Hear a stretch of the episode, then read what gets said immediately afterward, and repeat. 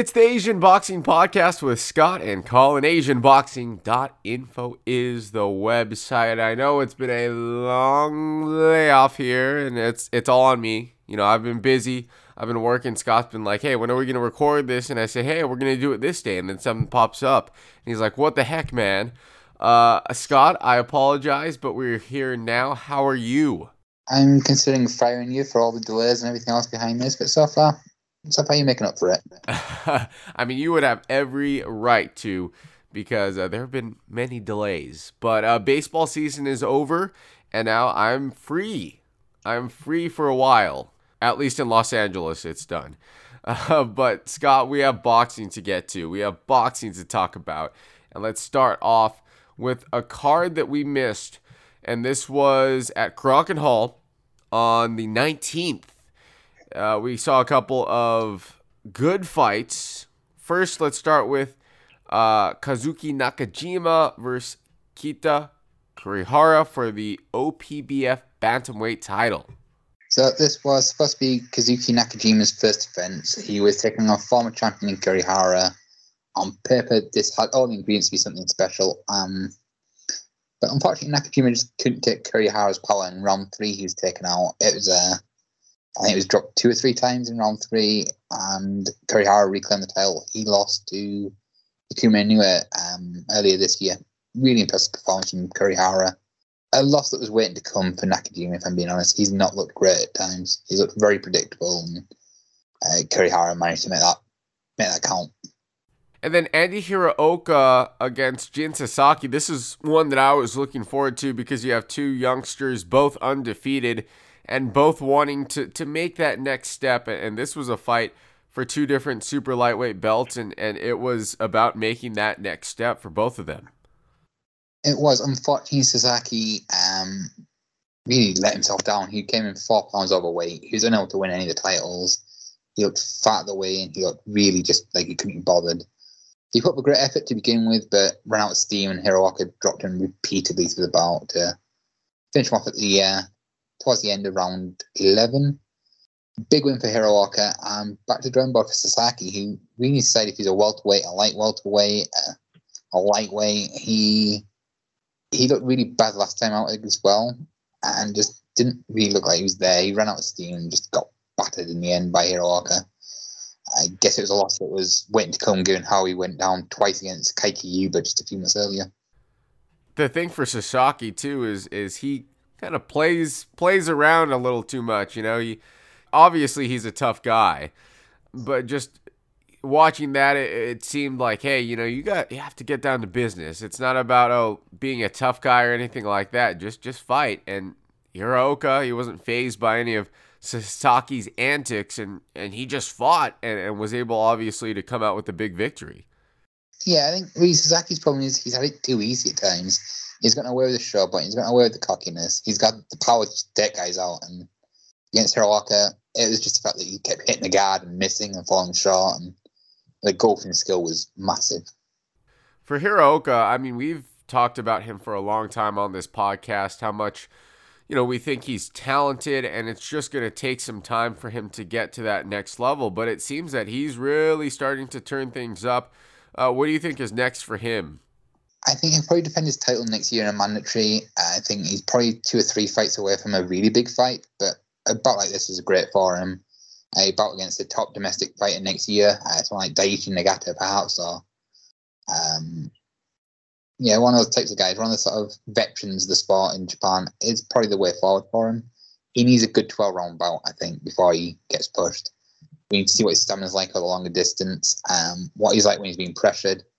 But the future is really bright for him. Um, he just needs to get, again, a bit more seasoning, like we said in the past. Only 25, so he has time to, to really continue to, to grow um, and, and man, I, I, think he definitely has a, a bright future and possibly could be challenging for a world title somewhere down the line. Uh, a couple days later, in women's boxing, Etsuko Tada made a defense of her WBO World Female Minimum Weight title. Well, she tried to. Um, that was in South Korea this past weekend against Tai Thu Nai Nagayan, who took a really, really controversial decision win over Tada. This was about the. I thought Tada won by a round. At worst, it was a draw, and Nagayan somehow got the win. I wouldn't want to say that Sang Bum Kim, being the promoter, had anything to do with that, um, but Kim had something to do with that. Uh, Nagayan was the promoter's fighter, and yeah, she got the rub of the green in a, a, a debatable one. It's the Asian Boxing Podcast. AsianBoxing.info is the website. So, Scott, we talk about Hiraoka, Kurihara, Tada. But this upcoming weekend, Saturday, a day before Halloween, fright, spookiness. But before that, we get to uh, a really good card, a scary good card at Korakuen Hall uh, with a, a, bunch of different good fighters on this card, Scott. Yeah, it's a card that if you just look through BoxRec, you're probably not actually going to pay much attention to. When you look at the bouts themselves, there's four really good bouts there. As a Japanese lightweight title eliminator between Seiryu Toshikawa and Masahiro Suzuki. Uh, that really, that's a fantastic headline bout. On paper, it looks like a mismatch, but Toshikawa is much, much better than his record suggests. Suzuki is moving down in weight. Uh, he won the Japanese title at 140 pounds before vacating it, and he should be too good. But the winner gets a bout with Yoshino in the new year. Another bout on that card is Kai Chiba versus the unbeaten Suzumi Takayama in what could be a firefight.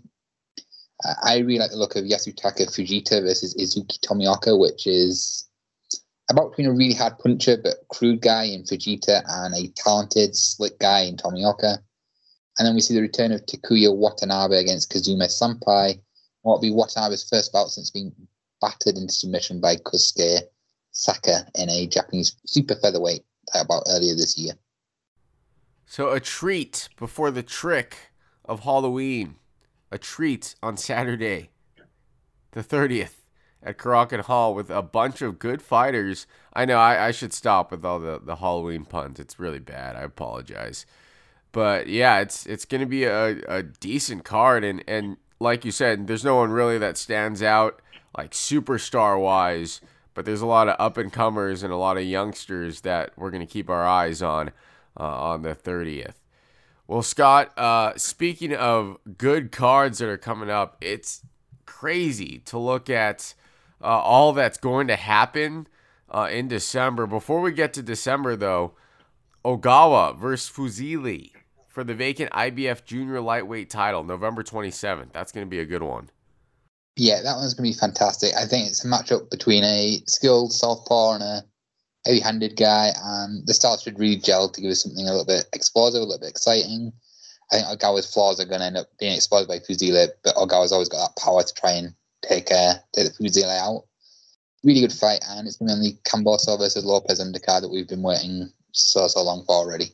That card seems like it was supposed to happen a year ago, and it just kept getting pushed back and back and back. So finally, it'll it'll be good to have that, and then also Ogawa Fuzile fighting against each other in November. But Scott, December's just looking phenomenal with all of the different fights uh, that are happening. We have a bunch of superstars coming back to the ring in December.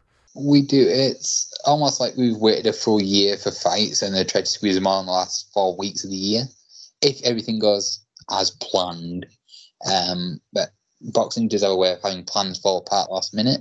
Fingers crossed, we end up with almost a big fight every every four or five days by the looks of it let's start off with the Donaire versus Gaballo. And also on that same card, it's going to be Casimero and Butler, right? Yeah, the rumor is that both those bouts will take place on December 11th in Dubai on a a card that really at the moment looks like it could be one of the cards of the year. Uh, both fights are managed and that title bout in the weight division.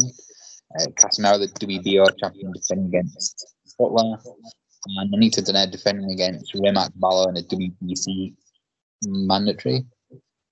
Two really good fights. I think Donaire Gaballo could be a shootout. Casimero versus Butler, probably one sided. But you never do know with Casimero which Casimero going to turn up.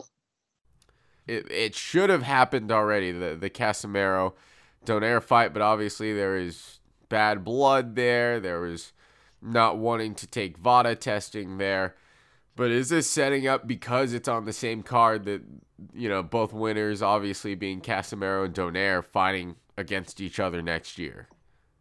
It seems likely both are working with Probellum, the new Richard Schaefer outfit. So fingers crossed, he'll talk to them both. He'll get them sorted out, and we'll end up with that. But again, it's boxing, and you never know what's going to be next. It could be that both end up somehow managing to get another mandatory, or of them manages to fight a certain Japanese fighter that we may be mentioning.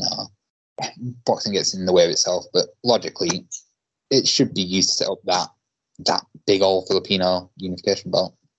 Logically, eh, this should have happened already, and that's the frustrating part because I think if this happened already, then we'd be a step closer to huge unification between the guy, the Japanese guy that we're going to talk about next, uh, who unfortunately on the 14th of December We'll be fighting, but it's not going to be against anyone who's a contender. It's not. It's going to be against uh, a Thai fighter who isn't particularly well known even in Thailand. Aran Dipaen. Um, Who? Yeah, Kennekan GPP or Ruak Mook, if you want to go with his Thai fighting name. Yeah, we'll stick with the first name. So much more catchier than Aran Dipaen. It's it's weird. It's easy to complain about like this. Inoue shouldn't be fighting this guy. Let's be honest, he would have beaten him on his debut. On the other hand, it's better to see Inoue fight. It'll be his first fight in Japan in two years. Um, since he beat Donaire in the World Boxing Super Series, it seems like an eternity ago. It's a chance for Japanese fans to see him, and I don't want to begrudge that. I also don't want to begrudge on getting in another fight this year. But yeah, it should be an absolute mismatch. And it is dependent on COVID allowing Japan into Japan, and that's still not being given a green light, which is why the bout hasn't yet been announced. The real question is: Isn't there some Japanese contender that can fight Inoue, who where they don't have to bring someone in from outside? Possibly. Would you want to be that Japanese contender? No, I wouldn't want to. That's that's a good point, but um, I don't know. You would be fighting a huge, huge star. You know, if you put up at least a decent fight, it, it could raise your stock as a fighter as well. And then you wouldn't have to worry about all the COVID restrictions, you know, who's going to come in, are we going to allow him to come in? I don't know. To me, it just seems like it's a little bit easier. Yeah, if you look at the actual rankings for the WBA and the IBF, you've only actually got three Japanese fighters in any of them. And one of them is Takuma Inoue, who fights in November. One is Keita Kurihara, who just mentioned for less than a week ago and the other is Fono Risuke Nishida, who defends his regional title in December. I guess really, if we're being honest, none of them were ever going to fight anywhere in December. The real question is how is Depayen, or however you pronounce his name, how is he even in the top 15? He holds one of the IBF's trinkets, um, and that's literally the reason why he's managed to make one defense of it um, against a guy that I believe Kurihara took out in two rounds or three rounds. Those titles mean a hell of a lot to these fighters to set up these bigger fights, unfortunately. Too many belts. There's too many belts. Uh, it's the Asian Boxing Podcast, AsianBoxing.info. Okay, well, we've taken care of the Bantamweight division. Hopefully, next year we have unification title fights between whoever has the belts uh, when the dust clears. A couple of smaller fighters to talk about before we get to to the big big fights happening towards the end of the year. But Scott, we have a couple of purse bids set. Uh, Hiroto Kyoguchi possibly going to be fighting soon. Yes, he's meant to fight Bermudez, who uh, famously dethroned Carlos Canizales and was penciled in to fight Bam Rodriguez until getting injured or get a visa, sorry. They've been told they have their purse bid set for November 1st and have until then to reach an agreement. Reality is both guys are working relationships in Matchroom, so I suspect that will be on a DAZN card next year, unless Watanabe want to get it on um, the end of this year potentially. Um, the winner will probably fight Bam Rodriguez or Jonathan Gonzalez. So fingers crossed we end up seeing that one sooner rather than later because it's it's getting frustrating waiting for that division to actually really get the belts that we want. We've seen Elwin Soto lose, we've seen uh, Kenshiro lose, two bouts that should have been unification bouts for Kyoguchi, and let's not hold these up any longer. Let's get this Bermudez fight sorted, get out of the way, and then get unifications on. That's what's been frustrating is is because they haven't made those big fights. You've seen Soto and and Shiro lose, which both were kind of shockers. You didn't you didn't expect uh, them losing to happen, but that's what happens when you don't make those unification fights. You lose those opportunities. Yeah, you have to wonder how much money's been left on the table by those bouts not taking place. Um, really, really stupid from boxing. Again, getting in the way of itself. It's the same reason I once said Donaires, Casimero's a done deal until I see the two guys in the ring. And then also Masataka Taniguchi, he's in some sort of a boxing business battle right now. Yeah, he and Wilfredo Mendez were meant to go to purse bids on the 20th of October. There was nobody making bids for that fight. It was then rescheduled for uh, yesterday for the 27th, and they reached an agreement before then, but we don't know what that agreement is, or when they'll be facing, or when. Speculation is it could be a New Year's Eve bout in Japan as part of a TBS card. Okay, well that's good. They they made the agreement. All is well. And hey, like you said, if it's a, a New Year's Eve type style fight, that'd be a good one. We see Taniguchi slowly uh, coming up the ranks, and you know, obviously he's had a couple tough losses in his career, but I think he's uh, really uh, making a name for himself at, at the minimum weight right now. Yeah, he's an excellent fighter. He was unlucky in one of his losses. The other came against a guy who stylistically just would have had his number in Vic Saludar, but he's a fantastic boxer. And I think him versus Mendez could be a bit of a sleeper classic. All right, Scott, let's get to the big boy fights. The fights we've all been waiting for, um, both happening at the end of the year. Triple G, Ryota Murata, December 29th in Tokyo. This one has all the makings to be a firefight, a fan friendly fight, something that will entertain us. This one has the ingredients to yeah entertain us. Uh, see both guys getting completely not messed up. I I think GGG's slow to the point where Murata has half a chance. Murata's just a straight in your face fighter. He's gonna come and try and take a GGG, but Golovkin still Golovkin still punches like a mule. Um, I think this could end up being a being a very brutal fight for both guys. I believe on the undercard of this, Scott, or at least happening sometime close to when this fight goes on, we're gonna see Ioka versus Ancajas. Is that correct? That's rumored to be the New Year's Eve bout on TBS, so they won't be on the same show, but they'll be a couple of days apart. Um, Golovkin vs Murata, I believe, will be shown by Fuji TV in Japan and DAZN worldwide. Ioka Ancajas will be on TBS in Japan as part of their big year-ending, now traditional type of show. Okay, so who's who's going to be on the undercard of Triple G and Murata? I'm not sure at the moment. It'll probably be a bunch of Teiken fighters, but it's unclear as to who. There was some speculation that Kyoguchi versus Bermudez could potentially be on there, but not as far as I'm aware. It's not likely from what I've been told.